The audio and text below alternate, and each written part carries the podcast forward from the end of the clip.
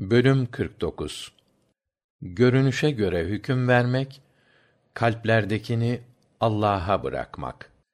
Eğer dönüp tevbe ederlerse, tevbe ve imanlarının gereği namazı kılarlar, zekatı da verirlerse, artık onları serbest bırakın.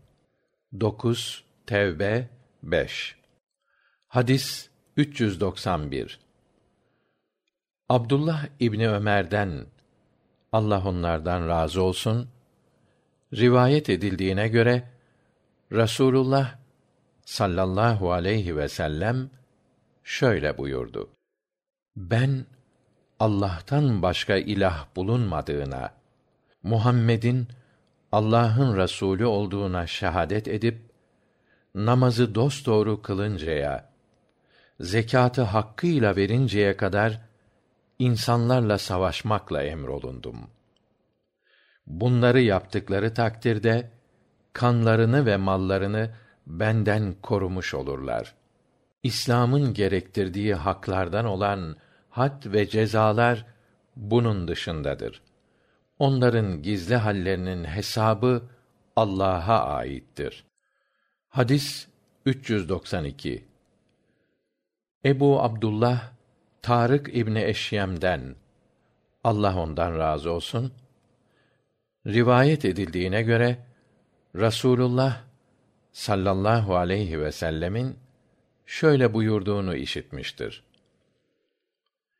Her kim Allah'tan başka gerçek ilah yoktur der ve Allah'ın dışında ibadet edilip saygı duyulanları inkar ederse onun malı ve canı haramdır. Dokunulamaz. Gizli hallerinin hesabı ise Allah'a aittir. Hadis 393 Ebu Ma'bet Miktat İbni Esvet Allah ondan razı olsun şöyle demiştir. Ben Rasulullah sallallahu aleyhi ve selleme dedim ki kâfirlerden biriyle karşılaşsam vuruşurken ellerimden birini kılıçla vurup koparsa sonra da benden kurtulmak için bir ağacın arkasına sığınıp ben müslüman oldum dese onu öldürebilir miyim? Rasulullah sallallahu aleyhi vsellem sakın onu öldürme buyurdu.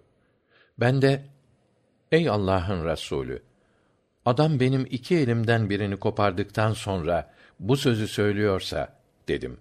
Bunun üzerine sakın öldürme.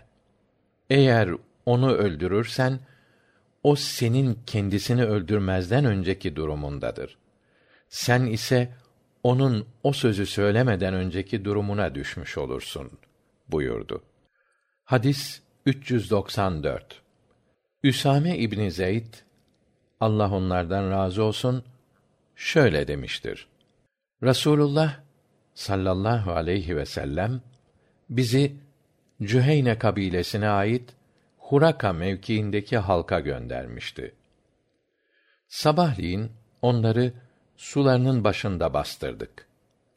Ben ve ensardan bir kişi onlardan bir adama ulaştık. Biz üzerine yürüyünce adam la ilahe illallah allah'tan başka ilah yoktur dedi bunun üzerine ensardan olan arkadaşım onu bıraktı. Ben mızrağımı ona sapladım ve adamı öldürdüm. Medine'ye geldiğimizde rasulullah sallallahu aleyhi vsellem durumdan haberdar oldu ve ey üsame la ilahe illallah dedikten sonra adamı öldürdün mü? buyurdu. Ben ya rasulallah o adam bu sözü ancak canını kurtarmak üzere söyledi dedim.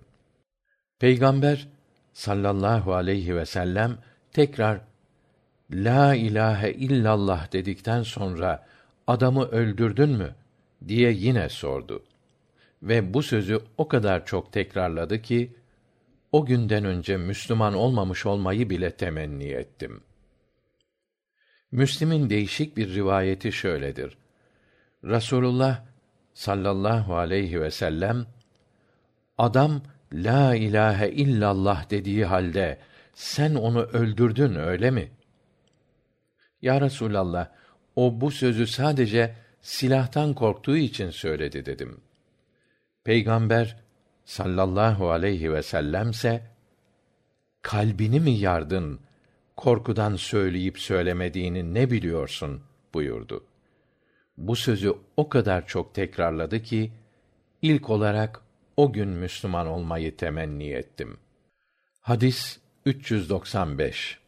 Cündüp İbni Abdullah'tan Allah ondan razı olsun rivayet edildiğine göre Rasulullah sallallahu aleyhi ve sellem Müslümanlardan bir müfrezeyi müşriklerden bir kavme göndermişti. Bunlar müşriklerle karşılaşınca müşriklerden bir adam Müslümanlardan istediğine saldırıp öldürüyordu. Müslümanlardan bir kimse de onun boş bulunacağı bir anı gözlüyordu. Bu kimsenin Üsame İbni Zeyd olduğunu konuşup duruyorduk. Üsame kılıcını çekip adamı öldüreceği sırada o kimse la ilahe illallah Allah'tan başka hiçbir ilah yoktur dedi. Fakat Üsame onu yine de öldürdü. Peygamber Efendimize müjdeci geldi. Peygamberimiz sallallahu aleyhi ve sellem ona ordunun durumunu sordu. O da olup biteni kendisine haber verdi. Hatta Üsame'nin ve o adamın durumunu da anlattı. Bunun üzerine Peygamber sallallahu aleyhi ve sellem Üsame'yi çağırdı ve ona adamı niçin öldürdün diye sordu. Üsame Ya Resulallah o adam Müslümanların canını yaktı. Falanı filanı öldürdü diyerek birkaç şehidin isimlerini saydı ve sözüne şöyle devam etti. Ben onun üzerine yürüdüm. Kılıcı görünce la ilahe illallah dedi. Rasulullah sallallahu aleyhi ve sellem efendimiz öyle diyen adamı öldürdün mü diye sordu. Ben evet deyince Peygamber sallallahu aleyhi ve sellem La ilahe illallah diyen adam kıyamet günü karşına geldiğinde ne yapacaksın dedi. Üsame İbni Zeyd Ya Resulallah Allah'tan beni bağışlamasını dile dedi. Fakat Rasulullah sallallahu aleyhi ve sellem La ilahe illallah diyen adam kıyamet günü karşına geldiğinde ne yapacaksın demekten başka bir şey söylemiyordu.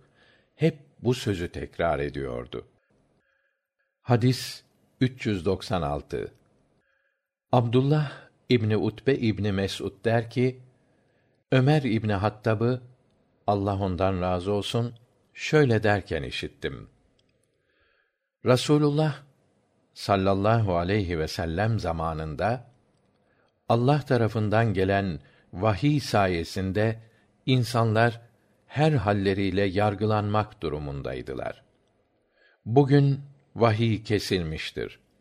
Bunun için biz sizleri şu anda apaçık belli olan davranışlarınız sebebiyle hesaba çekeriz. Dolayısıyla bize iyi davranışlar gösteren kimseyi güvenilir kimse bilir, ona yaklaşırız. Onun gizli hallerinden hiçbir şeyi araştırmak bize düşmez. O gizli hallerinin hesabını Allah görür. Bize karşı kötü davranışlar sergileyen bir kimseyi de güvenilir bulmayız. Niyetinin iyi olduğunu söylese bile kendisinden emin olmaz ve kendisini doğrulamayız.''